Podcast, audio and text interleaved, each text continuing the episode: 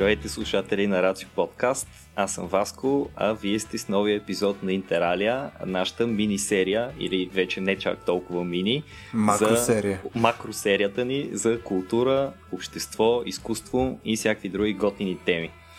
Едно от така най-коварните последствия на коронавируса, който ни изтреска яко през 2020 година, беше удара, който нанесе на социалния ни живот. И а, като говоря за социален живот, няма как да не спомена някоя и друга добра дума за къркането като част от него. А, както знаем всички, надявам се, а, културата на пиенето е а, нещо, което събира човечеството от най-древни времена. Даже още в Омир можем да открием доказателства, че мъжете нали, така след тежката битка се събират на маста да пият по едно вино и да си поговорят разни истории, да се отпуснат, да развържат езиците и да им стане по-леко на душата. А пък говорейки за а, приятно пиване, нали, без да се отнасяме и да отиваме в някакви крайности, докато си говорим сладки приказки с приятели, няма как да не споменем баровете, тия културни сварталища, ако мога така да ги нарека, които последните години като че ли стават все по-важни и по-важни за нас. Аз изпомням едно много готино пътуване до Будапешта 2016 година, когато пуснаха директна линия на влака от София до Будапешта и ние шестима самоубийци решихме, че това е гениално. 23 часа и 50 минути път, Демек спахме си там по тия вагони, бяхме само ние шестимата на отиване, което беше феноменално. И един от нас не спря да повтаря хора, в Будапеща има едно велико нещо и това са руин баровете.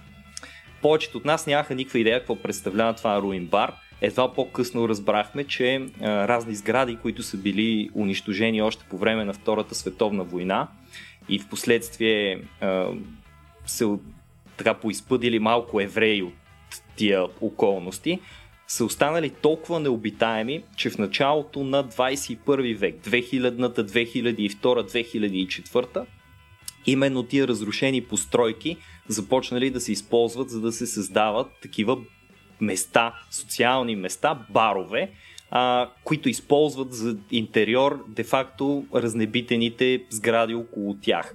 А, първите руин барове, защото сега вече имаме сигурно четвърто поколение такива, а, но, но най-най-първите а, са страхотни именно с този старинен дух, който носят. Всичките мебели там са взети втора ръка, по единични бройки, има някакви щупени стъкла, оголени тухлени стени, то не оголени нарочно, ами оголени по, ня... по времето на някаква бомбардировка или бог знае какво. Изобщо едни места, в които културата направо бумти. Ние изкарахме само 3 или 4 дни в Будапешт тогава, обаче руин баровете със сигурност бяха едно от най-готините неща, които така успяхме да, да срещнем в живота там. Нали, в Будапеща има доста какво да се види, като цяло Унгария е страхотна държава, обаче със сигурност руин баровете са един от най-големите хайлайти, които ни се представи. И понеже така вече ми е залипсвало а, този вид социално общуване, в което мога да изляза с приятели, да пием биричка и не някой от нас да бъде диджея и да не сме непременно в апартамента на Любо или нещо подобно. А, Ужасно, да. В този епизод искам да си поговорим именно за това. И кой по-подходящ да ни бъде гост, освен първо Любо, разбира се, като един виден а, централно-софийски каркач и любител на бар културата, но далеч по-важен от него Марто Михайлов, чието име трябва да свързвате с такива култови места, като Строежа, Кинокабана, Терминал 1. Здравейте и на двамата! Е, Паваско, здрасти, бе. Ние се гледаме от 15 минути вече. Гледаме се 15 минути, да. Марто, добре си ни дошъл на гости в студиото на Интералия, в онлайн студиото на Интералия. А, аз директно те хващам така още от прага с един въпрос. Кажи ни, моля те, как така се насочи към това, към което се насочи? Да, да менажираш клубове, барове и да се занимаваш с организиране на музикални събития. Като цяло тръгна на, на фенска основа, тъй като м- аз а, много обичах да посещавам а, строежа. Още през 97 успях да отида за първи път, след което вече като си изкарах казарми и всичко останало, а, от 99-та започвах да го посещавам всеки ден, като общо взето приятелите ми, ако се чуреха къде да ме намерят, можеха да го направят там и малко по малко успях да ги увлека със себе си, като същевременно се запознахме с страшно много други подобни компании и нямахме нужда вече от а, изрична среща. А, така, хареса ми средата, хареса ми хората, които работиха. Разбира се, основно музиката ни е събрано. Строежа пък събираше хора от цяла България и то интелигентни хора, които на времето са успели да се преборят с стотици други, за да влязат да учат, тъй като за тези, които не знаят, строежа беше 17 години в студентски град, в епицентъра на събитията. И, да, и много, много дълго време м- той стана популярен в цяла България, тъй като идваха хора за по 4-5 години. Някои оставаха да живеят в София, други не. Но се разпространи бързо молвата в цяла България. Съответно хора от центъра и от други квартали на София идваха заради пак музиката и хората, които ще срещнат, защото все пак музиката е нещо събирателно. Ако едни и същи индивиди слушат сходна музика, имат сходен интерес към музикалните стилове и групи, твърде вероятно е да имат сходен вкус и към всичко останало. Книги, филми, начин на обличане, места, които посещават и така се сформира едно общество. Аз изпълням, че там беше 7 от 7 може би средно по 1000 души на ден са минавали без да има значение дали е понеделник или петък. Съответно, това се случваше и няколко пъти на ден от обедните идвания на студенти в съответните им почивки до съботно-неделните събирания след след уикендските вечери имаше едно ранно идване така около 6 часа и вече около 9-10 всички се изсипваха. Та аз заедно с тях, с новото познанство, които натрупах и с желанието да работя там, няколко пъти питах, няколко пъти ме отрязаха. Верно. А, да. Еми то в един момент а, става трудно и си става малко мафия положението, защото всеки първо би казал, че се освобождава свободно място на някой свой приятел. А, и аз така е, разбрах. Да, аз, по принцип в строежа почти до, не почти, направо до ден днешен, а, хората, които работят, се намират от самата среда. Например, mm. виждаш някой по-едричък, който се кефи на металика и си казваш, то ще стане перфектен охранител. Това бяха годините, в които не беше нужно охраната да бъде лицензирана.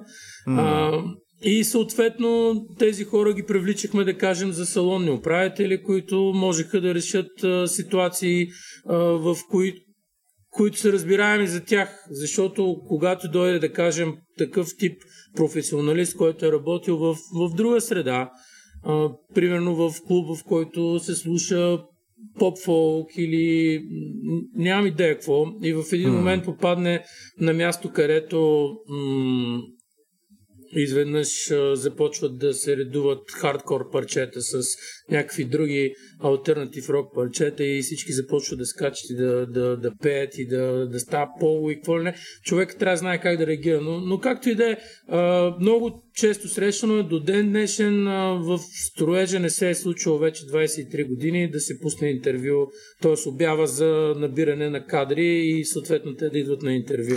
Ето, рамото това говори, мисля, както и другите неща, това говори, че вие сте изградили някакво общество. Мисъл, някаква група от хора, точно с тия общи интереси, някаква обща естетика, нали? А, която с времето се развива посредством натиските, които са музика, алкохол и лоши решения. Нали? Смисъл, лека по лека, нали? Тя е оформила някаква група от хора, която просто си го е намерила. Това е като някакъв втори дом. Мисля, то това ли правят в крайна сметка според тебе баровете? Смисъл, това ли има функцията в идеалния им вариант?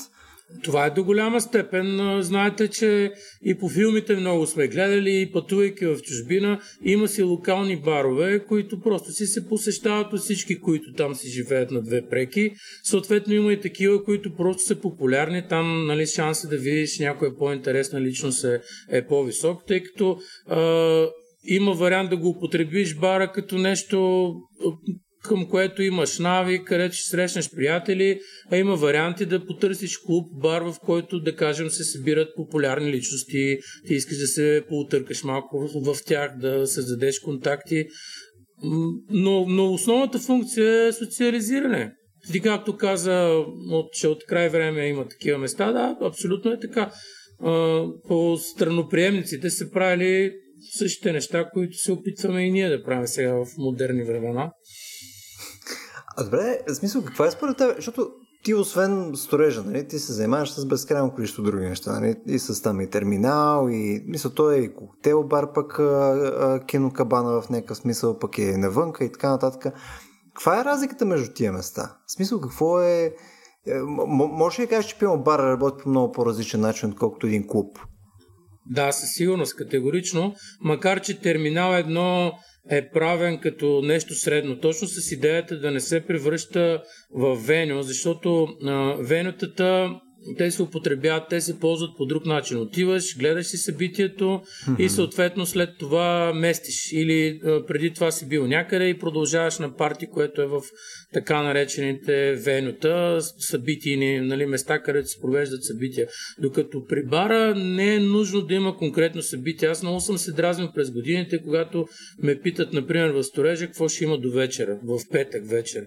Ами нищо. А, нали, то си е тематичен клуб. Ясно е, че няма много как да избягаме от концепцията си и не искаме. И когато обаче ми каже, че няма нищо, а, те е. разбират буквално, че няма нищо. И, и съответно си правят плановете, избирайки други места, където някой някакси се е кръстил вечерта. И в крайна сметка, за да успяваме да, да събираме нормално количество хора, се наложи да си кръщаваме вечерите, да си обявяваме имената на диджеите. А преди готиното беше, че от това нямаше нужда. Ако ти се слуша по альтернативна музика, която също е популярна, защото сега няма какво да се лъжим. 2020 година стана, още в България YouTube се води альтернативна банда.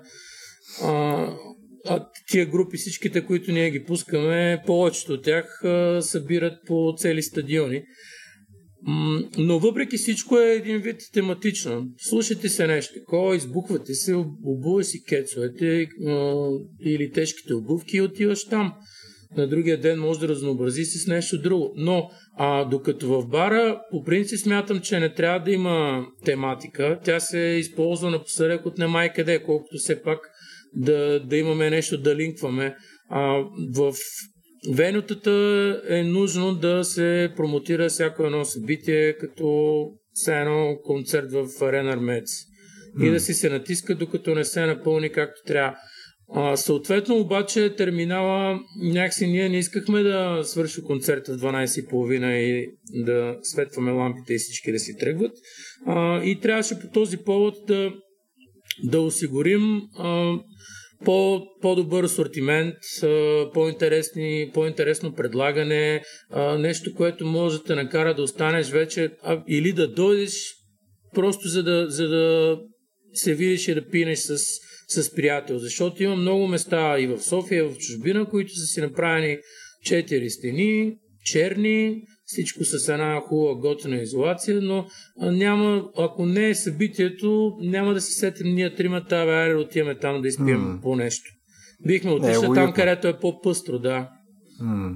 Наши това, което разказваш, ми напомня, преди известно време бях попаднал на една статия, която обяснява каква е разликата между това, което наричаме бар на английски и това, което наричаме пъб а, не знам дали това е въпрос, който и двамата сте се занимавали някога, ама там точно това се обясняваше, че бара е някакво място, на което имаш а, музика като едно от основните неща, което се случва и най-важното, разбира се, в бара е пиенето. Тоест, един добър бар трябва да бъде добре зареден, така че хората да се съберат, да пият и да се забавляват умерено като има нали, известен акцент поставен върху музиката. Това, което пък наричаме пъп, се казваше в статията, е някакси по-чил място. Обикновено не се намира в центъра на града, ами така малко, по, малко по-спокойно, малко по-настрани. Там атмосферата е много важна, там музиката е по-тиха, там ти се предлага и храна, освен че ти се предлага пиене.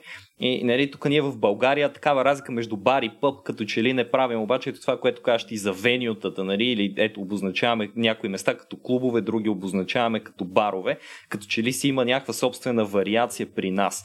А, кажи ми, според те, Марто, като цяло, кое е това, което превръща бара в едно супер особено или клуба, няма значение, и двете места, в такова особено културно пространство? Тоест, кои са, кои са му кои са му спецификите, които ще примамят хората да отидат там, а не примерно в читалището, и, което също е културно пространство, mm. или в някое кръчме, което също е културно пространство, или изобщо в, ня... в една галерия. Нали? Защото очевидно всичките тия места а, обслужват различни части от нашата културна природа.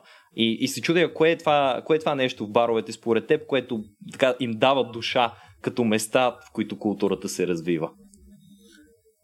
Смятам, че баровете като цяло са нещо по-небрежно. Обикновено се ползват, виждаме тази бар култура, за която ти говориш, може би най-добре се проличава в град като Лондон където хората след работа просто а, си продължават. Те си бачкали, а, ви, нали, през деня все пак се е водила някаква комуникация, но тази, която се случва на вече в бара, тя е друга, тя е по-непренудена. М- ами това, което ги събира са другите хора. А, аз мисля, че съдейки от чужбина, това, което нямаме ние тук, а, и в баровете доста чу- често музиката не е водещата, а по-скоро е срещата на, на хората. Хората отиват малко да се така по, позбутат с други хора. А, разбира се, музиката доста често спомага за този тип настроение и разпускане, а, но ми прави впечатление, че не е водеща. Напоследък и в България започва да се случва това, тъй като ние не сме свикнали да, да излизаме рано по ред причини. Аз мога да, да обясня защо е това така. А, и съответно много разделяме излизането. То е нещо специално спрямо другата част на деня ни. Примерно в България хората са свикнали сред работа, там като свършат около 6 часа, да се приберат в къщи, да се повлекат. Обикновено никой не обича да ходи с дрехите си от работа после на бар или на клуб, докато в чужбина това се случва постоянно. Нали, няма време за губене един час с метрото в посока Просто да. за да си смениш дрехите, взимаш си с костюма и отиваш и се оповръщаш там и те заливат с, заливате с бири, търкаля се по земята, но най-готиното е, че никой не те сочи с пръст. А, и при нас, да. тъй като разстоянията са къси, а, ние можем да се преверем до вкъщи, нали, душче там, преоблече се, нещо хапнеш или дори решиш да отидеш на а, ресторант. И така много разделяме деня си на, на работа и забавления. Съответно, mm. забавленията при нас започват късно. А, баровете а, се пълнят късно. Ние в петък и в селата стоим до 11.30 и циклим. Нали, никой не влиза. Mm. Чакаме първо хората някъде да са си пили по едно-две, да са ходили на ресторант и чак тогава да, да разпуснат в клуба. И някъде тук е при нас разликата между бар и клуб. Но напоследък се наблюдава и а, едно такова ново, нов тип за нас, но не по принцип, ходене на бар след работа, където музиката няма абсолютно никакво значение, тя просто си върви някаква музика, даже не е и кой знае колко силна, и хората комуникират. И те го делят това, вече наистина то се дели от това да отидеш на, на клуб, където музиката е по-плътна, тя гърми, там отиваш за да усетиш динамиката и вече ти самия ам, да се раздадеш малко повече. А, проблема в България е, че тези ниши двете не са а, строго разграничени. Нали, както всичко при нас, ако един бар има право да работи, да кажем, има градина външна, съответно има право да работи до 22 часа, а, той ако има готини клиенти, които на момента в 10 без 15 се забавляват, автоматично се превръща в а, дискотека. Mm-hmm. Веднага се намира, ако не е предварително запланувано, намира се кой да вече да поусили малко музиката. Съответно, да. оттам се започват едни разправи с полиция, с съседи, с кой или не. Ама тя вечерта си е минала. То като стане 2 часа, ходи и после нали, обяснява кое е редно и кое не е редно. да изядеш събранието. Да, но в същото време пък някой клуб седи и чака тия хора да приключат с едната част от забавленията да се пренасочат към другата и някакси границата при нас специално се губи. Това е тя темата е безкрайна всъщност. Мисля, че се развиваме, вървим на там или поне вървяхме, докато не ни се случи това, да, което сега всички COVID. страдаме. Но пък последния месец ноември някои от заведенията все пак имаха право да работят до 23.30. А, и, например, в клуба нямаше проблем. Ние правим концерт за 500 души, а, който започва обикновено в 10.30 и в 11, точно защото хората са свикнали да идват късно. Аз не спрях експерименти над 60 пъти да започнем в 9, успяхме така до 10-я път, успяхме да си наложим волята и след това започнахме да се съобразяваме. Чакаме хората 15 минути, 20, 30, докато се оказа, че той, този, който ушким го правим за него, за да излезе рано, той по принцип вече е поспрял да излиза. И, и общо взето отново разчитаме на тези нощните птици, които идват а, по-късно. Та пробвали сме го, не става. Хората все още си искат а, късното излизане. А дори много пъти, примерно в Маймонарника, правим концерт в 8 часа и хората се сърдят, защото не могат да смогнат да дойдат от работа и закъсняват за концерта. Иначе искат да дойдат, бързо да дойдат. А, та в клуб Терминал 1 500 души за мен не беше проблем да изместим концертите в 8 часа, защото в крайна сметка концерта в случая е ворещо. Ти идваш да си видиш бандата, ако е изтървеш, какво да правиш повече в, нали, в този клуб тази вечер. А, но щеше да е грозно. Какво значение има? Нали, ние бягаме от струпванията, пък изведнъж а, hmm. организираме струпване в по-ранен час и нещо лъжим системата. Сега аз няма да се отплесвам тук, но си има заведения в, в София, които си започнаха с дневни партита, които си бяха като нощите партита. Значи, ако това беше в... Норм... Детски рожден ден. Ако това беше в нормална ситуация, аз щях да умра от кеф. Нали? Виждал съм такива партита в Берлин. Отиваш и се разцепваш от обед. Което да. за мен е свобода. Най-голямата свобода е да можем ние тримата да кажем във вторник вечер, е, айде да излеземе, нали, да малко да се поразходим, да видим какво става а не един от нас да каже, сори, ама аз съм на бачка, не, няма как, нали, не може да си гъвкав, не си свободен. Да, да. А, та, ако видя бар в София, който да е пълен на обед и всички да се забавляват, за мен ще бъде огромно щастие. Аз не изпитвам никаква ревност. Но когато това трябва да се случи в моя бар, имам отговорности и казвам не. Но в, в другия случай, при строежа, където ние можем да работим с 30-40 души съвсем спокойно, защото терминала под 200-300 души няма смисъл да бъде отварен, не е рентабилно. А, можехме да работим с 30-40 души и решихме да си направим този експеримент, да работим до 11.30. Съответно, колкото и да афиширах, че това нещо е важно, че така печелим време, идвайки по-рано, а, така и в първите две седмици не можах да науча хората да идват преди 10. И те идват в 10 и аз ги питам за какво идвате, след един час трябва да, да ви гоним. А, съответно, обаче, малко по малко започнаха да свикват сравнително бързо и ако това нещо се беше запазило, защото сега Огнище, огнище, нали, колко да е огнище? В клуб за 150 човека има 30, докато в един апартамент за 30 съвсем спокойно може да има 60 и там никой няма да, да осъществи контрол. Та, ако по някакъв начин това се беше запазило до месец март, а тъй като все пак се опитваме да намерим нещо хубаво в цялата кофти история, е, че хората ще да видят, че не е страшно да излизат рано. Те ще да придобият навици, които всички ние, после и организаторите на събития, и посетителите щяхме да използваме, защото няма нищо лошо, видяхме го, в 8 часа започваме, дори и тези, които опитваме и обичаме да продължим до по-късно, ами ние в 1 часа сме готови да се преберем и утре е много по-лесно да си започнеш деня, нали? не е нужно в 12 часа да отидеш в клуб, и за да се изкефиш пълноценно да, да висиш до 5. Бе, Мартин, според мен ти удъртяваш. Аз ли? Не, не, не. Аз а, че това е така, така, но а, а, аз имам така рутина, че по-скоро мисля за другите. Нали, а, след като в един час ги изпратя, аз имам какво правя. Абе, че искам само да върна малко назад, защото мен ми стана интересно, като, като говорим за нали, разликите между там барове и клубове и всъщност какво ги прави важни части от, нали, от преживяването на хората. Нали, защо, защо са важни изобщо за нещо.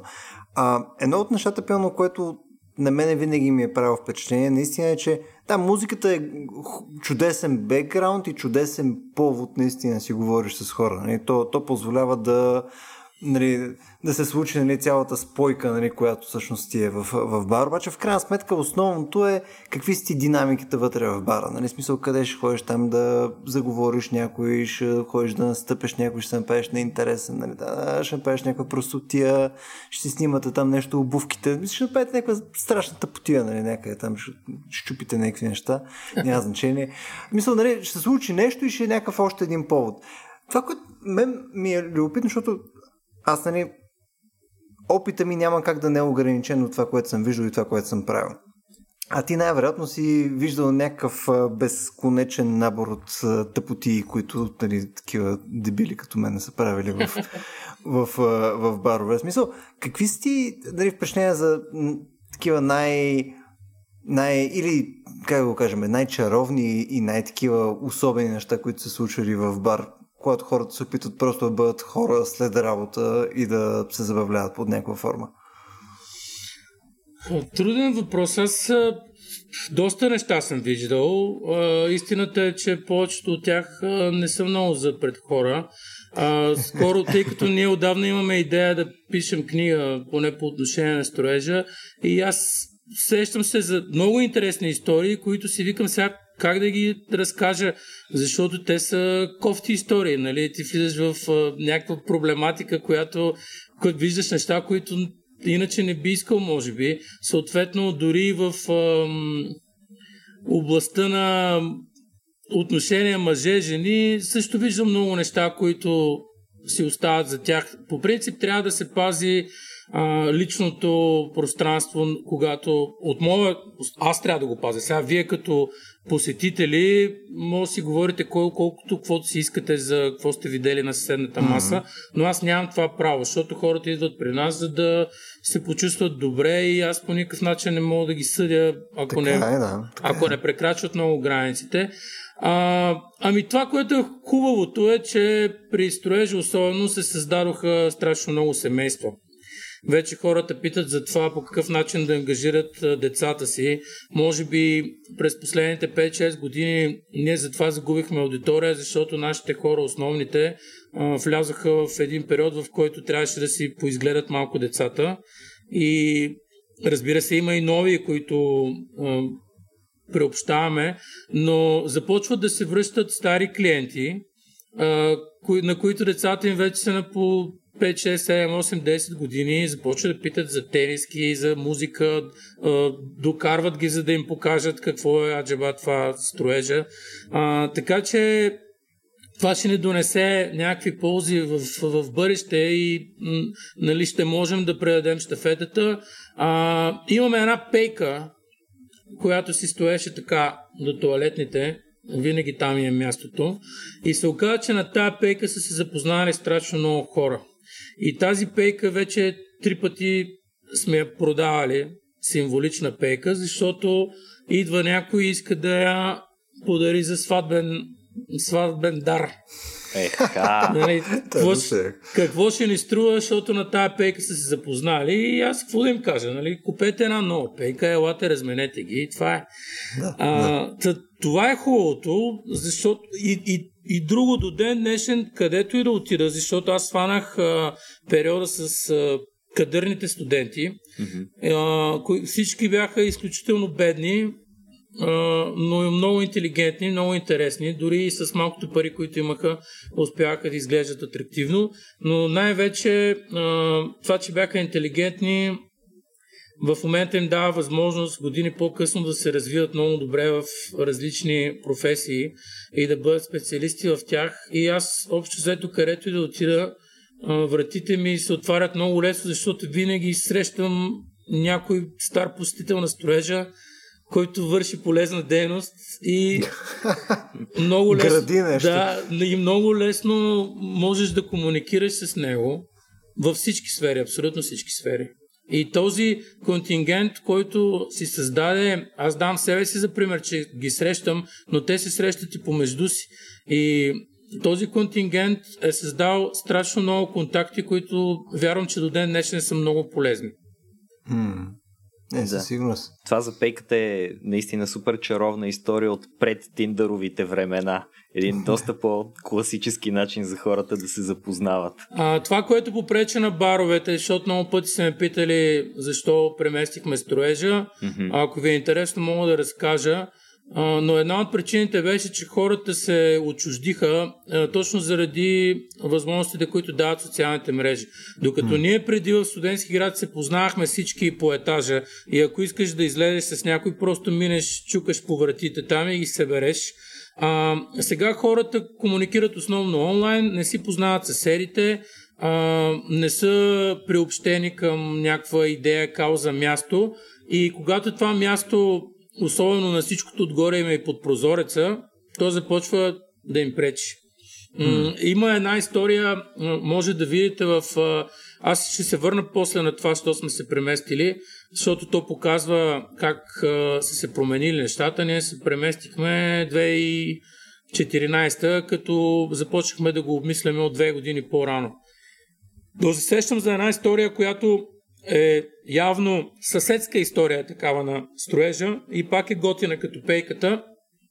А, има една фейсбук група, Гери Торийска каза, че ние сме създали фейсбук във фейсбука, защото събрахме 800 души, които се оказа, че почти всички се познават, каквато беше първоначалната идея на тази платформа Фейсбук. А, и идеята беше всеки да разкаже някакви истории, да сподели снимки, за да може да напишем книга един ден.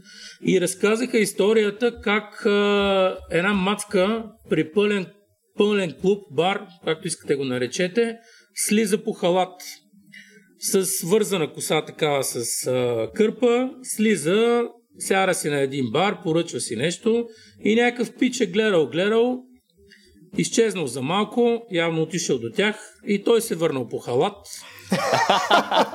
и директно си седнал при нея и съответно си изкарали вечерта заедно, след това даже си се изпратили. А, та, съседското даваше тази възможност да прескочиш през а, а, първия етаж през прозореца и да си пред вратата на строежа. И това докато е било дълго време плюс, защото никой не ни се сърдеше, те се кефеха, отваряха си прозорците на четвъртия етаж да слушат музиката от строежа, така се превърна в наш минус. Особено ние спазваме и наредбата за забраната за пушене, и в този, на този, в този аспект се наложи още повече да изкарваме хора навън. Ние им пускаме някаква дива музика, после минаваме, правим забележки, че са шумни, а, зазидохме си прозорците, за да, не, за да не издаваме шум. Едни там идиоти от а, Атака искаха да затварят, ще ли да правят студентски рад кампус. Та, Мама в рамките на... Тя беше една борба, която спечелихме, но в рамките на 60 дни, точно докато всичко това се случваше и съвпадаше, ние имахме 40 посещения от полиция. В смисъл на мен направо ми омръзна. Аз им казах накрая, лате напред с една хубава проверка, затваряйте ни да се приключва, защото ми писна си говорим едно и също всяка вечер. Та, комплексно с а, това много се разви а, нощен живот в центъра. Дълго време нямаше нощен живот, особено около 2005-2006, като и Ошипка замина и още други заведения. А, при нас започнаха да идват а, доста хора от цяла София. А, обаче м- когато се разви в центъра нощния живот този по-алтернативния студентски град замря. И ти приедно идваш и взел си такси, там уредил си някакъв, някакъв транспорт, идваш, обаче не е твоята вечер, не те кефи просто в момента и няма къде да отидеш, трябва да се върнеш пак с таксито. Докато в центъра не, не те кефи този клуб, мест, mm. местиш на 100 метра и си в следващия. Та, всичко това ни накара да вземем тежкото за тогава решение, аз доста се и на тях, поне една година. А, тежкото решение е да се преместим и, и се преместихме на място, което си го избрахме да не пречим по никакъв начин. Пожелах си три години да не видя полицаи в заведението и така се случи. А, е, това ще е доста оптимално в момента. Смисъл да винаги, ако се наложи, може да се превърне и в малък бункер. Така че... О, да, да, да. Никакъв проблем. А, сега са модерни а, помещенията, които са на кота 0 с фасада и това се измени. Нали, по-малко хора искат да влизат в а, дупки, но дупките винаги ще бъдат а, а, те ще се котират добре, да защото все пак там тря... човек може да се държи много по-свободно, без да пречи на останалите. Говорил съм си тук с нашите бармани и барманки, които са по, по-млади и сега те първа разбират какво е да си в бар, в клуб и да се забавляваш. И те ме викат, бе, за какво ти е да има прозорци тук всички да ни гледат как избухваме? Няма, няма никакъв смисъл в това. Да, а, да. Е, друго ниво е, да. Смисъл, лютениците изглежда по доста по-различен начин. Между другото... А, Не е фино смляна. Това е, това е интересно, че го споменаваш за фасадите, защото аз сега като съм те хванал тук да, да те разпитвам някакви неща, а, много си чудя като цяло как модерните трендове в съществуването ни, в измененията нали, като цяло в обществото се отразяват и на тая бар култура. И ти си сигурно може да кажеш тук в България какво е положението. Примерно с е сега засилването последните 7-8 години на екокаузите, идеята да се използват там разни метални сламки, да има бамбук насам на там. Това отрази ли се някакси тук на, на интериорите, на видовете барове, които се създават, на атмосферата като цяло в един бар? Търсят ли хората, ба, така да се каже, такива неща, които са глобално модерни? Не конкретно български феномени, ами нещо, което целият свят намира за, за мода. Смятам, че да, абсолютно със, със сигурност това въжи. А, посетителите започнаха да го търсят, започнаха по този начин да отсяват а, уж по-кадърните, напредничевите, по-отговорните м- екипи, които управляват а, баровете и клубовете. А, на клубовете и баровете пък това им даде още един а, инструмент, защото знаете а, колко по-скъп е бил штанда в супермаркета. А, аз а, смятам, че до голяма степен сега ще кажа нещо, което няма се хареса на много хора, но има сериозна доза лицемерие, защото виждаме, че в а, момента, в който живота ни а, стана застрашен, малко рязко забравяхме за екотемите. А, не споделяме вече уния темички и теми. Те са големи теми, но така бяхме изпаднали в дребни спорове. Дали ако а, сламките не са от хартия, ще спасим световния океан. И аз докато обясна, че ние на месец, то вече никой не пие с сламка, ние няма и какво да продаваме с сламка.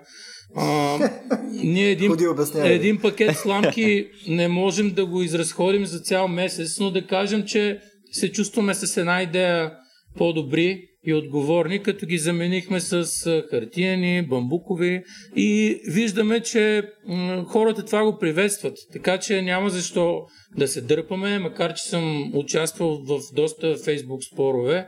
А, за всички други изделия, които ползваме в живота си, които са много вредни и а, натрупват а, килограми и тонове пластмаса, пластмаса и всякакви неразградими други м- материали. А като казах това, те, нали, тия чаши, които са за еднократна употреба, mm-hmm. разградимите са на няколко степени, там 6, 7, 8, не знам точно колко.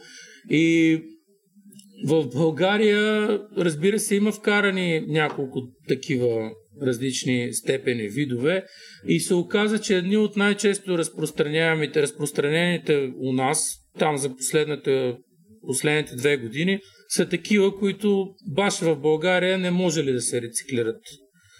Е. Да, това, и, това е мен ми стана още по-тъпо, да, да. Просто някой казва този номер в момента в България няма къде. Нали, изхвърлиш го в кофата като всичко останало и съответно то си заминава по каналния ред. Абе, Марто, я, я да питам, е, като каза, нали, че във Фейсбук и ти от време на време си такъв биткаджия малко, нали, ходиш, ходиш да ги убиваш и да ги муриш, а, особено там към 4 сутринта. Да, към 4 сутринта е друго. 4 сутринта а, там влиза в сила старата функция на Фейсбук. Ти си коментирай с приятелите, които са на линия. Аз не искам да кажа нещо на всички 5000, искам на тези 10, да. 10 които са будни и викам, аре, дайте да правим нещо. И те реагират. И на сутринта, като стана, и вече а, там са се включили анализаторите, нали, какво е искал да, да, да каже, нали, той стана 8 часа, пил кафе и почва да разсъждава за неща, които се случили в 4.30 през нощта. А това, което се случва през нощта, по никакъв начин то е неповторяемо през деня. Нито е. разговорите са същите, нито темите са същите. Начина по който комуникираш, отиваш да кажем в лорка в 3.30, когато нещата започват и вътре намираш 10 души на случайен принцип. Нали? И започваш да, да си да, да. комуникираш с тях сега. Ти къв си, да разказвате си някакви неща, иначе може въобще да не се срещ, срещнете. И ви идва една интересна тема и аз си камбе я да споделим с всички, които са будни в момента, да видим те как ще реагират. За съжаление обаче реагират някакви наспали се сутринта и, и, и почват да си спорят там, даже с, с, с, с съвсем друго разбрали. А, Та това 4 часа го, го оставяме на страна. Кажи какво искаш да питаш по принцип. Точно, между другото, в тази посока ми е въпрос, защото то един вид прелива като една друга реалност. В смисъл ти Рано нещо друго ти се случва по друг начин, мислиш изобщо за темите, други неща са ти важни, друго нещо се случва в главата, имаш различна логика. То не е логично. Някои от нещата, нали, които тогава се сещаш за тях, защото било то, защото си подпинал, било то, защото вече си малко в джаза или си изморен, нали, серия такива неща и говориш с хора, които са по същия начин. И то реално е, почва да се случва по съвсем абстрактен начин. Е много по-интересно, между другото. Много по-цветно, отколкото, нали, ако фанете да си говорите за същите теми в два на обяд на по кафе. Да, нали, не си не работи. Няма същата динамика, няма същото усещане. А, абстрактно, е, абстрактно е точната дума. Освен това знаем, че езикът се развързва при, в ситуация с няколко питиета и човек може да си позволи малко да, да си охлаби тия всички иначе волеви методи на задръжка.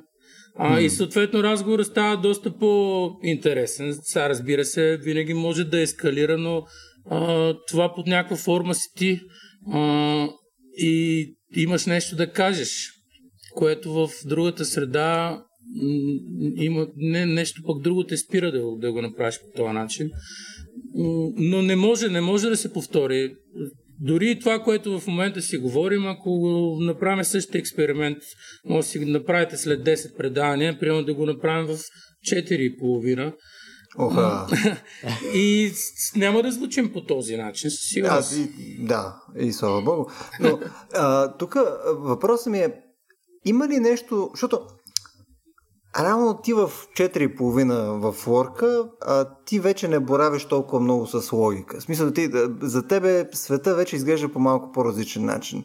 И има ли също нещо, което според тебе ти повече а, успяваш да възпроизведеш за себе си като личност в този момент? Смисъл, мислиш, че тогава вследствие на този натиск, който е бара, клуба, пиенето, хората и така нататък, всъщност има някакъв такъв стрим в consciousness, където ти започваш да да си по-вярна версия на Мартин, примерно. Мисля, защото ти след това, като се събудиш отново в 12, след като си е, се пребрал в 6, нали, като си спиеш едно кафе, вече не си същия Мартин със сигурност. И, и само като минеш през този път, отново стигаш до това Мартин. Да. Или е по-вярна версия? Това ще да кажа, че то е, е или е така, или е обратното. А, общо взето какво се случва, според мен, когато алкохол започне да въздейства, човек а, се отпуска и много често става по-смел. А ако е по-смел в... А, сега ти винаги можеш да стигнеш до крайности и вербално и физически. Ако си прекалено смел и агресивен, може да стане опасно. Но ако запазиш до някаква граница разума си, можеш да родиш а, свежи идеи. Повечето mm. идеи които са родени в а, такива часове и под влиянието на алкохол, те не струват. На сутринта се събудаш и казваш как е могло въобще тази глупост да я коментираме като нещо, което реално ще се случи. Примерно, да направим yeah. това събитие, така ще го измислям, ще стане страшно, на нова година ще го направим, да, стане, ще кажеш, каква тъпотия, това никога не би го направил, нали? Обаче пък едно на 10 може да се получи жестоко. Примерно аз много често имена, слогани, много често ми идват точно тогава или ми идват когато гледам концерт, защото някакси се въодушевявам, вдъхновявам се и ми хрумва нещо, което после използвам. А, да, в в този ред на мисли смятам, че е полезно, пастроцветно. Дали си повече ти, не знам, а, защото пък а, задръжките, които имаш а, през деня, те ти помагат да вирееш в цялата социална обстановка, защото не можеш си безпардонен и да нахлуваш навсякъде като най-важния. А, трябва да се съобразяваш. си Тръмп. Ами, то е грозно. Той да си Тръмп, то се видя, че с, ще влезе в историята като изключение. А, просто живее сред хора и трябва да се съобразяваш. Вечерта обаче се срещаш с хора, които могат повече да понесат. А, как на времето какво на времето? Само преди 15 години, 25 години по баровете нямаше никаква регулация. Отиваш вътре и както успееш да се спасиш. А, говоря и за пиене, и за харчене, и за конфронтация, и за отношение между жени и мъже а, всичко беше на въпрос на саморегулация. Hmm. И днес би бил така един добър експеримент да се направи един бар, в който всичко да е позволено, защото в Берлин, например, има такива. Има. А, съответно, не можеш да агресираш отново физически, но можеш да правиш страшно много други неща. А, и не знам всъщност да, да давам ли примери, но има барове, в които а, хората, персонала се разхождат а, абсолютно голи, а, барове, в които може да се консумират а, всякакъв тип наркотици. А, стига се до, до всякакви крайности, но то е затворено вътре в а, бара, в клуба и не случайно има фейс контрол. Те не спират хора, защото не са им приятни на външен вид, а ги спират, защото може би няма да понесат това, което ще видят вътре и ще станат съдници. Ще започнат да си вадат телефоните, да снимат, абе, mm. виж го то и он какво прави. И съответно, а, когато се затворите така близки по вкус и усет хора, може да си позволите нещо повече, отколкото през деня в работа или в транспорта и всички места, които посещаваме. А ти как, в смисъл, е това за фейс контрола винаги ми е било интересно, специално в Берлин е нещо, нали? смисъл, как според тебе могат да го отсъдят това нещо? В смисъл, защото той човека трябва да направи някаква преценка. Мисля, той трябва да може и да с един поглед и каже, брато, ти не си за Берхайн. Мисъл. Заради а, по поведението, общо заето, ако а, всичко ти се струва естествено, защото то се личи дори и на опашката, или постоянно се подръпваш и се чудиш как а, изглеждаш, защото то, за съжаление, не е само Берхайн. Берхайн до някъде е истинско. Там, действително, а, ти си облякал най-скъпите дрехи и не те пускат, а след тебе пускат някакъв, който идва по анцук, защото пък там сега това е модата. А, уж към антиконсуматорското общество, нали, хората, които в момента са на по 25 години и не помнят 90-те, но се прехласват по всички марки Aridas, Фила, Капа и каквото е било и го обявяват за антиконсуматорско и аз опитам да им обясна, че тогава един анцук Капа струваше колкото заплата на майка и баща им. Но няма как да се разбере. Фейс контролера не, не гледа точно как изглеждаш, а как ще пастеш на средата. А, съответно се случват а, и много глупости в Берлин, защото много барове и клубове искат да яхнат тая вълна. Това вече се използва като маркетинг. Ако аз сега ви разкажа как съм влязал в Берхайм или още по-интересно, как не са ме пуснали, това е страхотна реклама за Берхайм, mm. защото вие ще се пробвате със сигурност. Обязателно ще искате да видите какво ще ви се случи на вас.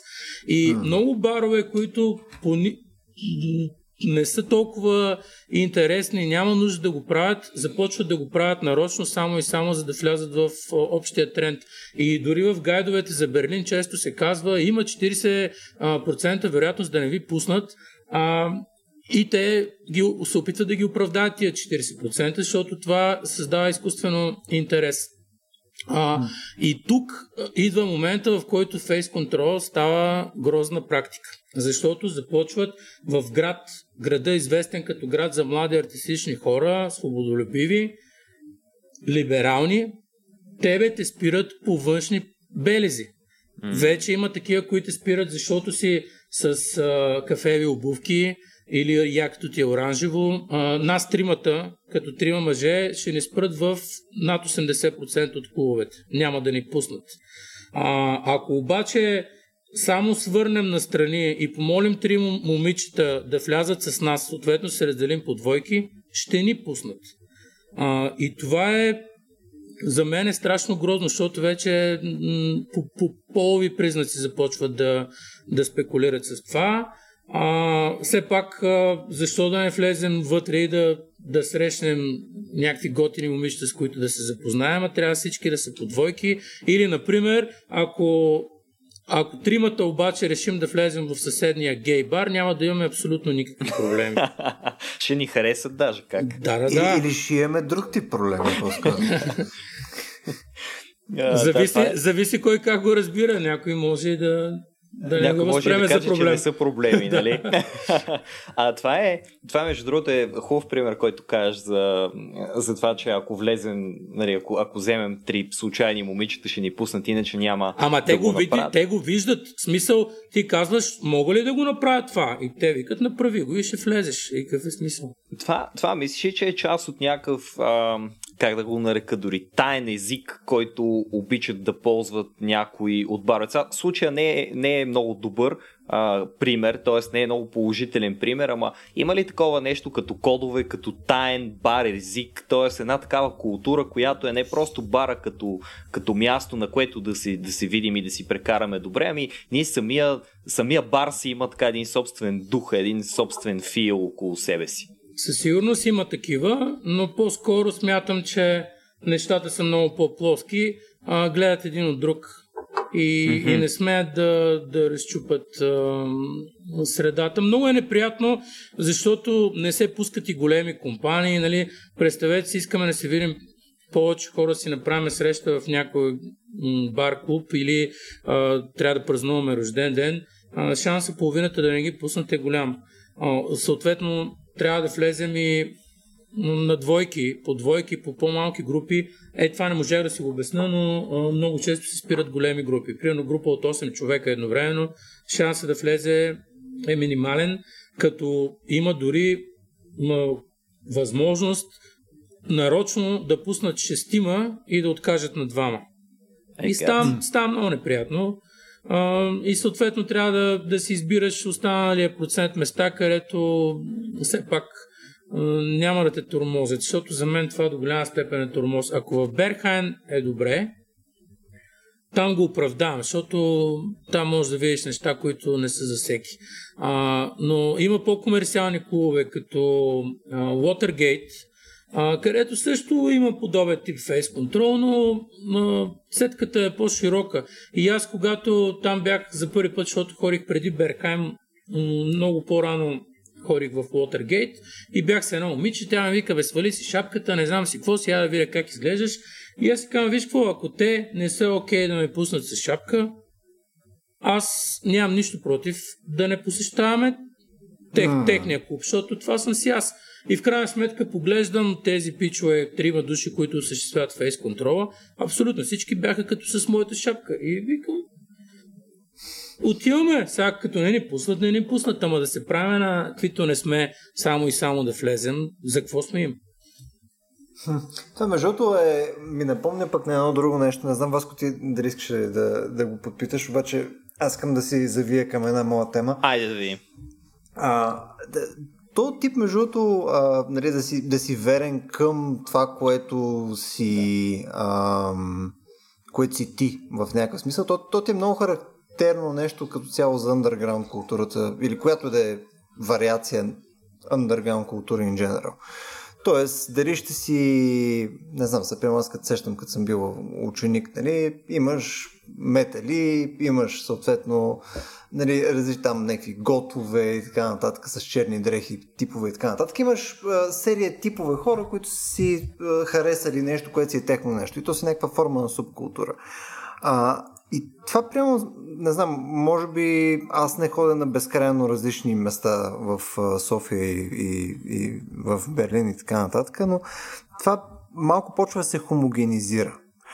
Не знам, Маро, ти какво наблюдение имаш, но мислиш, че в момента пълно такъв тип субкултури или а, някакъв тип underground изобщо съществува и може да съществува в момента? Има ли място изобщо нещо подобно според теб? За, имаш за, за България ли говориш? за всичките неща. Еми, прямо за България може би имаш най-много наблюдения. Нали? Мислиш, че може да съществува все още нещо подобно на фона на... ами то съществуваше и се загуби. Нямам идея как. Може би хората, които го бяха инициирали и го поддържаха, спряха да излизат, нали, станаха по-олегнали, но имаше, им, случваха се и фетиш партита, имаше готик партита, индустриал партита, New Wave. Бяхме по-разделени стилово, а, докато сега по-се смесиха нещата, но виждам, че има опити, тъй като това няма да изчезне. А, то ще се появи като, дори като нова мода. А, мисля, че само от някъде ще избои и ще се случи. Вече има опити да се правят такъв тип партита на по-малки места. А, за съжаление, опитите са пак в неформална среда, нали, в места, които работят като клубове, но не са клубове, или в а, наети други пространства. Hmm. Мисля, че ще се, ще се възвърне под някаква форма, но ние сме много, много малко количествено. Съответно, вече свикнахме и да пътуваме. Сега говоря извън темата COVID и mm. този тип а, м- нужди. Много често казваме забавление, ама то е нужда да влезеш в определена среда. А, затова и сега като кажете, ама какво толкова не можете ли без баровете? Ами, то не е толкова до самите барове, а е до, до средата, до това какво ще получиш от нея, как се тръгнеш. А, да в този ред на мисли, изключвайки, говоря, изключвайки COVID ситуацията, ще трябва да се появят такива места и, и такива, такива компании, общества, мини общества. Да. Но според тебе по-скоро ще е неформално, мисля, че се... Мисля, не е нещо, което примерно утре ще се появи whatever място, което ще ти е underground място. Мисля, че това не би работило по този ами, начин. Ако, така, ако, може да е формално. Ако проработи, а, ще, това ще бъде голям късмет, тъй като виждаме, че а, тематичните партита не се получават чак толкова добре, няма такава масовка. По-скоро, ако тръгне от неформална среда и се види, че съществува интерес, някой вече клуб или организатор а, ще опита да, да се възползва и да, да погледне комерциално на, на тая тема. А, mm-hmm. Отдавна няма строго тематичен клуб такъв. Той трябва да е за крайности. Той не може да бъде а, крайности от различен тип. Не може да бъде само готик клуб, например, защото няма да издържи. Ти трябва, mm. един клуб все пак трябва да успее поне 10-12 пъти в месеца да, си, да се напълни чисто физически, за да може да просъществува. И когато ние виждаме, че един и същ стил не успява да сдържи вниманието толкова дълго, изчерпва се, ние сме длъжни да а, разделим аудиторията. Разнообразяйки събитията, ние започваме да работим с различна аудитория и по този начин един човек ще дойде два-три пъти при нас, два-три пъти в някой друг клуб и така няма да, няма да му мръзне. И не, не сме толкова голям пазар, за да можем да си позволим да правим едно и също, разчитайки на многобройна аудитория. По-скоро разчитаме на различна, която да не я уморяваме с прекалено чести еднотипни събития. И примерно затова в един уикенд може да срещнете от рок концерт или дори в по-труд твърдите стилове концерт в да кажем, петъка или четвъртъка, а на съседния ден да има хип-хоп парти. Mm-hmm. И, и много пъти, нали, аз в началото търпях такива критики, но тък, хората няма как да ме разберат, защото не носят тази отговорност и не са на мое място, защото и аз искам да виждам клуба да е пълен на музиката, която най-много, да кажем, на мен ми харесва, но разбирам мога да направя преценката, че на втория, третия, четвъртия, десетия път вече не е като първия. И аз ще изтърва mm. така нещата, че другия месец, като фалира този клуб, вече няма да ги има и редките събития. Mm. И затова се наложи да смесваме стилове. Разбира се, пак го правим по убеждение, т.е. преценяваме а, доколко това отговаря на качеството на стила на клуба, но mm. той става все по обширен този стил. За щастие се появяват и качествени нови проекти и, и ние ги каним или им ставаме домакин, ако те искат да се организират нещата. Та, това е номерът да се, да се гони раздостилна аудитория в, в различните дни. Това не е предателство към някакъв тип фенство, към някой стил, просто така се оцелява за да може любимото ти парти да го има и следващия месец, и по-другия месец, а не клуба да изчезне и да, да няма нищо. А и къде е тук границата? Как може един а, човек да каже, че неговия вкус е по-добър от, от mm. другия? О, това сме го обсъждали доста с Любо и с Стоян в един от епизодите на подкаста по-рано за добрия и за лошия вкус. А, mm. Между другото, така говорейки си за underground и мейнстрим, аз мисля, че няма как да не споменем факта, че така да се каже, институционализирането на нещо, което е underground, автоматично го прави не underground нещо. Т.е. underground. Ама, ами, ами да, underground нещата съществуват като някаква малка, така да се каже, контракултурна, опозиционна или по някакъв друг начин отклоняваща се от мейнстрима тенденция, която в момента, в който стане пък твърде интересна, т.е. хората започнат да проявяват по-голям интерес към него, просто го вливат в мейнстрима и то спира да е underground нещо. И тук отваряме, тук отваряме темата за музиката, удрейки около един час запис вече. А, мисля, че е време да, да отгърнем и тази страница от нашия разговор музиката я споменахме вече немалко пъти. Очевидно е, че тя, поне в България, съвсем спокойно може да кажем и навсякъде и всякога, е била основна част от тази бар култура, така както ние я определихме. Само, че музиката е много и различна. Нали? И, и съответно и баровете са много и различни. И по някакъв начин а, музиката се явява едно от определящите лица на мястото. Тя може да бъде само бекграунд, обаче нали, всеки ще предпочете да отиде в някой бар, в който бекграунд музиката е музика, която все пак му харесва. Не му пречи да си mm. говори с приятелите, но също време ще каже, а, човек, смисъл, скей, тук пускат The Doors от половин час, нали, едно след друго, аз много се кефя на The Doors, вместо да пускат нещо друго, което му е напълно непознато. А, и в този смисъл, а, Марто, ти със сигурност имаш оттримани най-добри наблюдения относно това какво е точно мястото, къде се намества музиката в тая барова култура тук в България. А дали, дали музикалната част е нещо, което само по себе си привлича много патрони в тия заведения или а, на музиката не се гледа като на най-важното нещо и, и наистина няма чак толкова голямо значение. Стига разбира се да не изпадаме в определени крайности. Нали, челгарите очевидно няма да ходят на а, хардкор метал концерти, нито пък хардкор металите ще ходят да слушат галена в някой клуб. Ти отвори доста теми. А... Хареса и си една. Нямаме време ли? А, а не, не, не, ще ги, ще ги минем, ма дай да почнем от някъде. Така, по-вероятно е така наречения челгар, както го определи, да отиде и да хареса хардкор концерт, отколкото обратното, защото в mm. втория случай малко се явява така въпрос на чест. А, докато при феновете на поп-фолка м- те употребяват музиката по друг начин и те не са воинствено настроени към останалите стилове. А, те биха си дали шанс да отидат на друго място, което може би няма да им понесе, отколкото обратното. Mm-hmm. Съответно, не трябва да се води война с чалгата и не трябва да се напада, защото много хора искат лесна победа. Казват, дайте да я забраним, а забравят, че само до преди 30 години в България бяха забранени и други стилове, като рока на първо място. И не може да си го преживял това или да знаеш за този вид цензура и да пожелаваш тя да се случи на някой друг. Защото mm-hmm. утре ще започнат да ти казват рязко и какви дрехи да носиш и как да се, каква да ти е прическата и какво да говориш.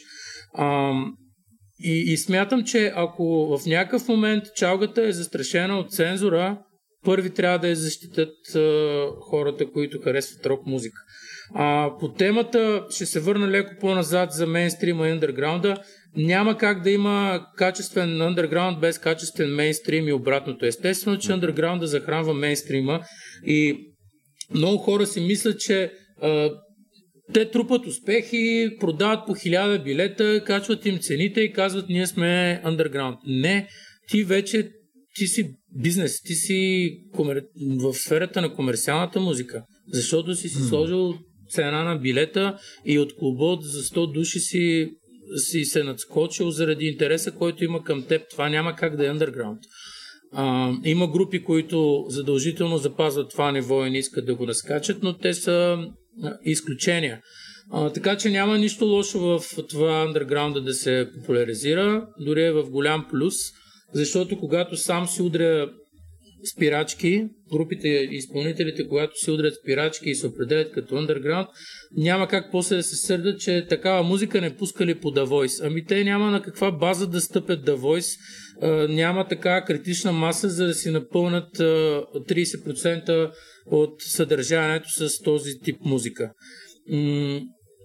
така, по темата, която беше свързана с баровете и доколко музиката влияе влияе.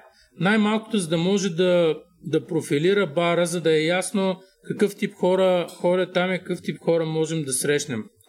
А, макар и да не чуем музиката, примерно тя да е намалена, да е само като, като фон, а, тя все пак а, определя типа. А, съответно знаеш какво ще срещаш там, знаеш какво е поведението, няма да, да попаднеш или очакваш да не попаднеш на място, на което да не знаеш как да се държиш или да изглеждаш неадекватно. Mm. А, а все пак е хубаво да ти е комфортно в тази среда. А, вече се наблюдава посещение, така практика за посещение на барове, без да хората да се интересуват точно каква музика ще слушат. Просто отида да се видят, знае се, че тия барове са по-така тихички, има готини коктейлчета и те сядат действително, за да си полафят и това е най-важното. Дори аз доста често съм се дразнил, попадали сме на посетители, които ни казват намалете музиката и аз съответно се чудя как да им откажа. А, да, но ако искаш все пак музиката да е водеща, ако искаш да танцуваш, да пееш, да крещиш, трябва си да си отидеш в, в клуб. Mm, трябва да има лютеници. Или в бар, който имитира клуб. Нали, има много такива места, които се определяме ги като барове, но в крайна сметка те имат изцяло функциите на, на клуб. Поканили си диджей, имат си съответните качествени mm-hmm. качествена озвучителна техника, създали са организация, при която а, да могат да спазват комфортен капацитет, т.е. те работят с функциите на, на клуб. На такива места няма как музиката да не е водеща. Да, то, то особено за по-късните часове, нали? То след, след 12 да си в тихо място, то просто не знам как би работило това. Мисля, просто няма да е ще, ще е нещо друго. Mm-hmm. В смисъл, то ще не, не знам. Това е она част към 4,5 вече, когато музиката се е намалили, а вие се намирате в хиперреалността, нали? да. Не, то най-страшното е към 5,5, когато пускат лампите. Това вече тогава е... Тогава започва ужас. Хубавото в България и това нещо трябва всички да запомнят, да трябва да си го отстояваме. Хубавото е, че нямаме така нареченото карфил, задължителен крайен час. Сега, на места, които са на открито, разни градини, места, които са в близост до а, жилищни сгради действително пречат, е хубаво да има някакъв час. А, но тези места, които пък са определени точно за нощни клубове и не, не произвеждат нощен шум, а, те за, за мен е важно да работят докато клиентите желаят. А, не мисля, че е много по-добре в един и същи час, и същи час всичко да приключва. В Англия си правиха такива експерименти, много м- солено им излезе. Просто хора, които имат енергия, които са консумирали алкохол, да ги изкараш в един и същи час навън да се смесят, става страшно. М, Та, та това ни е голям плюс и най-вече американците се впечатляват от, от този факт. И по-възрастните американци, тези, които участват в групи, винаги са ми казвали, пазете си го това, защото ние е така го проспахме и сега съжаляваме. То явно е гласувано по някое време там да... Ами, да. Наскоро се случва при тях. Да, разбира. Не, не, не, отскоро. Аз като казвам музиканти, да кажем, говорят и за китариста на Pop in Deris, който е от Сан. Франциско е на примерно на 60, а, Party Animal и казва, не мога повярвам, че ме водите на клуб в 4 часа сутринта и първото му нещо е да залепи за бара, защото това му е нещо, което го, го впечатлява. И, и това, са, това са страшно много, много хора, които се впечатляват от това. А, иначе няма лошо нещата да свършат по-рано, но, но пак ако свършват в един определен еднакъв час, става голям мармалат. Примерно в, в Сохо е така, а, като затворят всички барове и пъбове, общо взето площадите се пълнят с хора, фастфудът местата продължават да работят, те са пълни с хора, но за сметка на това има много полиция, която не е там за да се кара, да назидава, а е да помага и съответно пази, пази всички. Пази теб от другите, другите от теб и теб от себе си. А, но те разбират много добре, те там го наричат индустрия, нощна индустрия, съответно имат си, назначиха си, имат длъжност нощен кмет и Еха. удължиха си, започнаха да удължават работните времена, пуснаха повече линии на нощни на ме- метро станцията и, и по този начин те генерират много средства.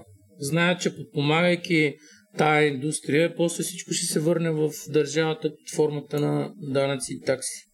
Да, то стига да е набяло това нещо. Да, то... и, и връщат обществена услуга, естествено. Много, много, много по-добре е да има някой, който да се грижи за безопасността на всички останали.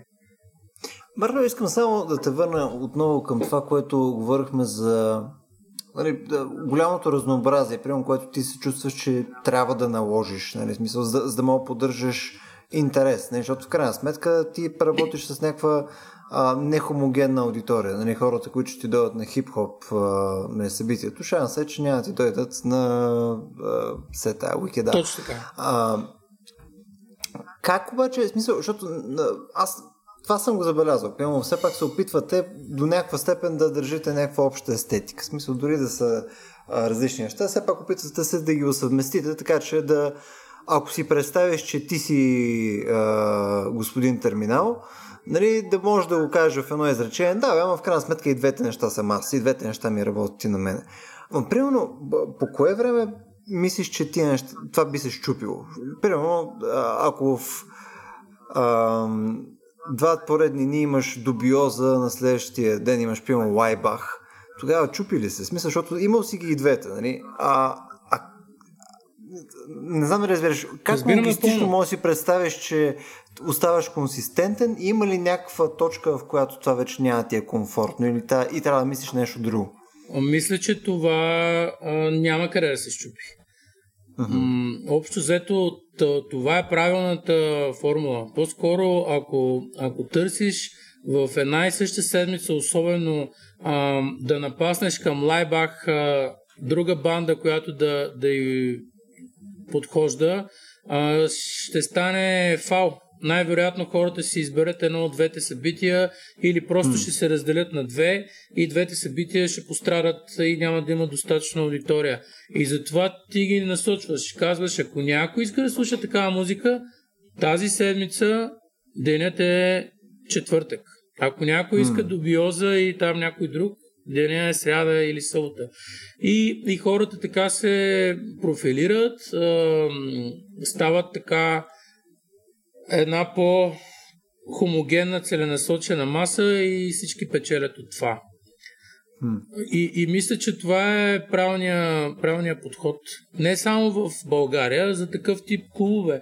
Например, клубовете, подобните клубове в Германия и в Англия, от доста години насам а, те са станали крайно комерциални, чак дразнещо комерциални, защото се опитват така да се оплътнат времето, че правят по две събития на вечер. И когато аз искам да направя концерт, те ми казват до 11 часа трябва да сте опразнили веното. И аз им казвам, че това не, не ми е окей. Okay. Те казват, съжалявам, има още 50 човека, които чакат за тази дата. А, така че решавай.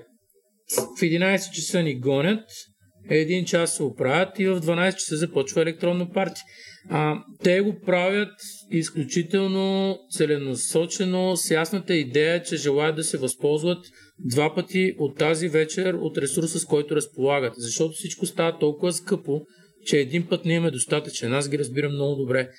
Ам, от друга страна, голям майсторлък е да успееш да го направиш всичко това, но без да, да си толкова краен, без да има изгонени хора, но това е много трудно. Примерно при нас е случвало да пуснем концерт от 10 часа, който, свърши, който е sold out, свършва в 12, 500 души и в 12.30 идват още 500 души, първите си тръгнали, като вторите дори не знаят какво е имало преди това. И, и това е най-големият майсторлък и най-голямото щастие, но става все по-трудно и затова се налага да се прави умишлено. Та, ти ме питаш как го усъвместявам в една седмица, а хората много отдавна се опитват да го практикуват в една вечер. Хм. Това е доста, доста интересно, между Това тук имаме ли така практика при нас, някой да го е правил успешно? Прави, а, най-вероятно има, но са по-скоро инцидентни събития. А, правеше се често в бившия вече не съществуващия Black Box. Аха. Но там, доколкото знам, наистина беше крайно, крайно комерциално, дори на моменти. То винаги е грубо това, защото на тебе тък му ти идва настроението, казваш хайде още и те ти спират а, заради, спират те заради това, че си достигнал до някакъв час, който на всичко отгоре е доста ранен. Хм. Добре, ам... Е, едно, може би, от последните ми.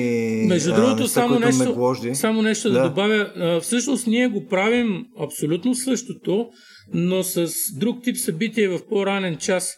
Включително mm. с част от вашите събития, знаете, правим ги от 7 от 8 mm. часа, след което продължаваме с парти. Напоследък, преди ретро партията ни, които са всеки четвъртък, имахме, наложихме практиката да имаме театрална постановка.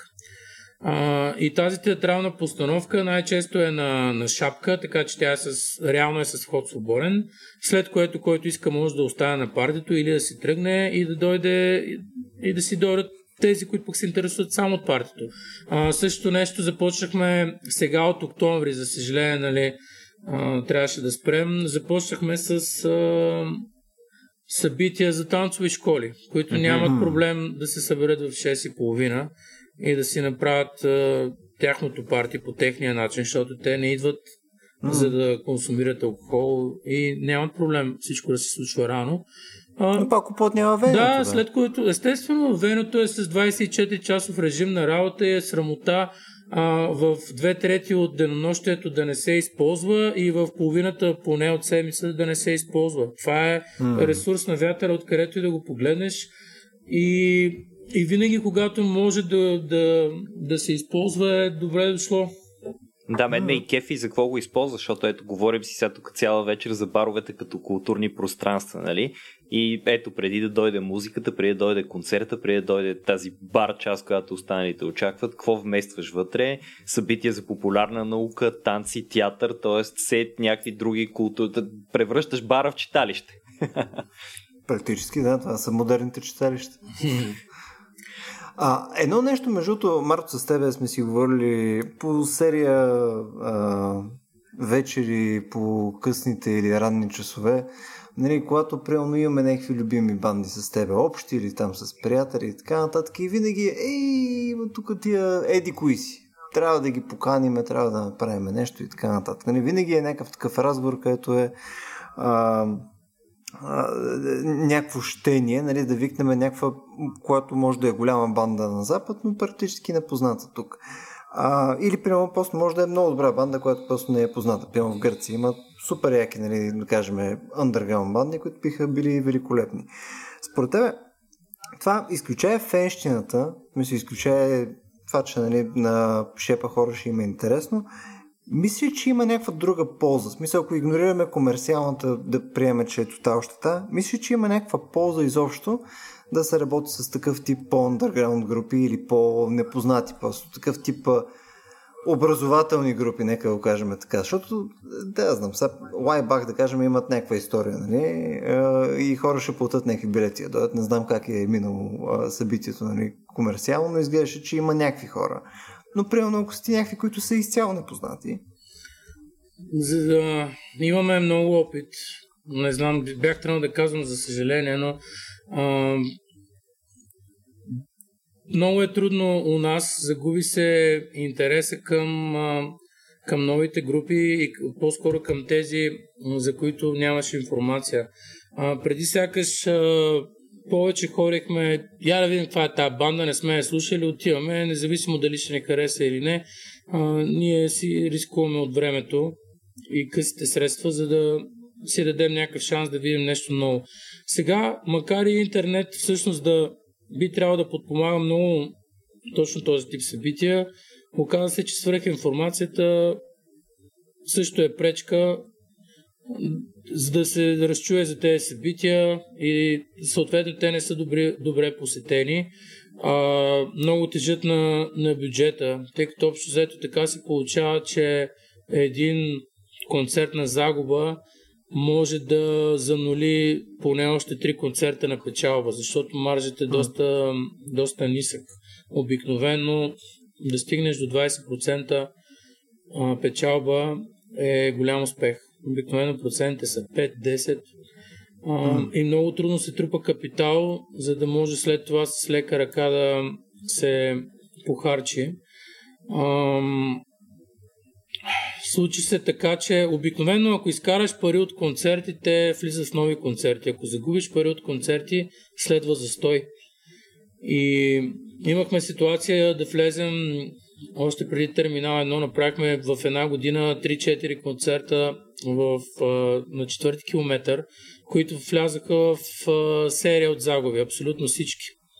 Петия концерт трябваше да бъде клъч, първото им идване, още когато наистина тръгваха да навлизат mm. на гребена на вълната и имах датата, имах съгласието и се наложи да го откажа, просто защото нямахме ликвидност, нямахме средствата да го организираме. А, съответно имаме втори такъв случай през а, втората година на терминала, когато само в рамките на 7 събития концертни загубихме 100 000 лева. Имам предвид, не ги не е пропусната полза, а, т.е. директна загуба. В смисъл, Mm. Директна загуба от 7 клубни събития да загуби 100 000 лева, това е страхотна сума и беше огромна червена лампа за това как трябва да действаме и да не се опитваме толкова много да се надскачаме. Mm-hmm. Ам, оттам тръгнахме с по-малки, намерихме има един много готин пич, не беше от Сърбия, от Белград, който вкарва само банди, правим турнета тук на Балканите и в другите близки държави, а, само банди, които са много качествени, които са на ръба да вече да влязат по големите фестивали. И mm. ние направихме серия от 7 такива събития, пак 7 в, в строежа. И не успяхме да съберем повече от 15% аудитория, като аудиторията беше основно наши близки приятели, мои. И си казах, след като българската публика не желая да идват такива групи, то няма да идват такива групи. Много е просто. Няма къде да се бутаме. Възпитателната функция никой не ни е вменил. А, ние едно, че не сме отговорни пред никой, още по-лошо е, че никой не ни го търси. А, тази възпитателна функция може според някаква собствена амбиция човек да си я припознае, а, но тя не е задължителна. Но в крайна сметка не сме в а, м, от първи до 8 клас, където образованието е безплатно и задължително. А, по-скоро трябва да се осланяме на чисто економически принципи и на пазара. Интересното беше, че въпреки всичко ми остана един осми концерт, който трябваше да се състои в терминал. И точно тогава аз си казах, че повече, поне една-две години няма да се занимаваме с такъв тип банди. Бандата беше Алжирс в случая. Yeah. А, и изведнъж, както се бях отказал, започнаха да ме търсят медии, които имаха интерес да отразят събитието, да правят бартери срещу едва ли не безплатна реклама. А, 200 души си купиха билети предварително и то излезе, че точно в момента, в който тръгнахме да се отказваме, получихме сигнал, че не трябва да го правим. И продължихме, разбира се, по-балансирано. Вече припомням на хората, че знаете момента, в който всичко това щеше да спре, така че сега опитваме наново да поканим качествена, готина, непопулярна банда. Подкрепете я, за да, за да може това да, да продължи. А то има ли шанс просто Марто да е работил с натрупване на човек? Защото има серия такива неща, където просто нали, едното дали, дали е дошло време на такъв тип а, а, ходене нали, по ивенти, другото е, че Просто нали, някой просто трябва да издаде дървото някаква серия ивенти в продължение на някакво време, така че да се осъзнае, че нали, има някакви нови по-интересни неща, които не са а, нали, обичайните неща, които гледаш нали, всяка седмица. Нали, мисля, пълно Алжир а, не, не са група, която нали, мога утре да изляза на улицата и да питам 10 човека и някой да ми каже, чувал съм ги. Мисъл, те са супер яка група, обаче са си дефиницията на на някаква инди групичка, що се отнася до, до България. Точно така. така че... те, са, те са група, която е с, изписана с малки букви, с малките букви по афишите на фестивалите. А, със сигурност, даже може би няколко по 10 от първите, които ще срещнеш, няма да ги знаят. А, обаче натрупването го имаше, но за съжаление не беше само при нас всички колеги промоутери, които се пробваха в рамките на тези 2-3 години, не успяха и не случайно такива концерти все по-рядко се, се срещат. залага се на, на сигурното. Много често ви нали, питат хората защо идват едни и същи банди, защо Wasp идват всяка година или Добиоза или не знам си кой. Ами това е защото все пак а, този бранш трябва някакси да функционира. Той трябва да има своите силни събития, на които да стъпи. А всички други са в зоната на експерименталната част и за съжаление не се печелят толкова много пари, за да се натрупа капитал, за да издържиш дълго на, на проба грешка с идеята да създадеш а, тенденция. Hmm. И става, става опасно. Аз много пъти съм казал, ето и сега, който ни слуша, ако някой има идея, коя банда да поканем, съответно е склонен да си ипотекира апартамента, аз нямам нищо против да работи за него. Ще му поканя бандата, която желая и нека той да, да опита. Даже ако се съберат повече хора с повече с кооперация, може да си направим фестивал. Викаш с няколко недвижими имота може да стане цял фестивал. Може би за една седмица. Та, малко да. по, по, по, по друг начин почваш да мислиш, когато риска отива при теб. Така е, да. Така е. Еми, така е. непременно, непременно се стига до това. На Любо, ти като един запален меломан, все пак имаш и още някой музикален въпрос или мога аз да забуда е, така, това, което подготвихме за финално питане. Стрелям. Добре, Марто, а, за да завършим с а, така а, позитивна нотка в цялото нещо и малко фантазия, естествено, защото в момента фантазията е един от основните стълбове на позитивното. А, дали можеш да ни кажеш накратичко как според теб би изглеждал един перфектен бар? Нали, не казвам перфектния бар, защото може би най-готиното е, че в различни вечери ти си ходи на различни места в крайна сметка и един бар, който да обслужва всичките ти желания е просто почти вероятно невъзможен, но един перфектен, един идеален бар за теб как би изглеждал? Как би го описал? Ако това не е строежа. Да. А, така, а, да видим откъде да започна. Като цяло, бара трябва сам по себе си да, да може да увлече хора, които да, да имат нуждата да се събират там, независимо какво се случва. Тоест, той трябва да е комфортен за един твърд контингент. Хубаво е да има едно мъничко местенце, не толкова добре дори обособена сцена, която да, на която да може все пак да има някаква лайф музика на живо в определени моменти, не постоянно. А, не е лошо да, да има сносно озвучаване. Примерно ние тук в България много се прехласваме, защото нали, се нямаме, никога не сме имали и гледаме в YouTube и като а, искаме да, да видим любимата си банда, си пускаме най-готиния и най-добре монтирания концерт и после като отим на живо и казваме, ама то не е същото, тук организатора нещо се е оплел. А, общо взето, а, това, което е напълно достатъчно, да бъде на едно прилично качество, съответно да има готино обслужване, добър асортимент, какво означава? Да има някакъв стабилен избор от основните секции на алкохол, да, да е сравнително с добра хигиена, да има добра отчетност, да бъде максимално прозрачен. Това е. А, иначе, може нескромно да звучи, но Клуб Терминал 1 е а, много добре балансирано място, а, което в, примерно в чужбина щеше да се води за, за премиум клуб. А, тъй като там много често не се впечатляват от бляскави изпълнения. Mm-hmm. А, искат да има добра организация, да има качество, да има простор, да се случват а, интересни и добре организирани събития.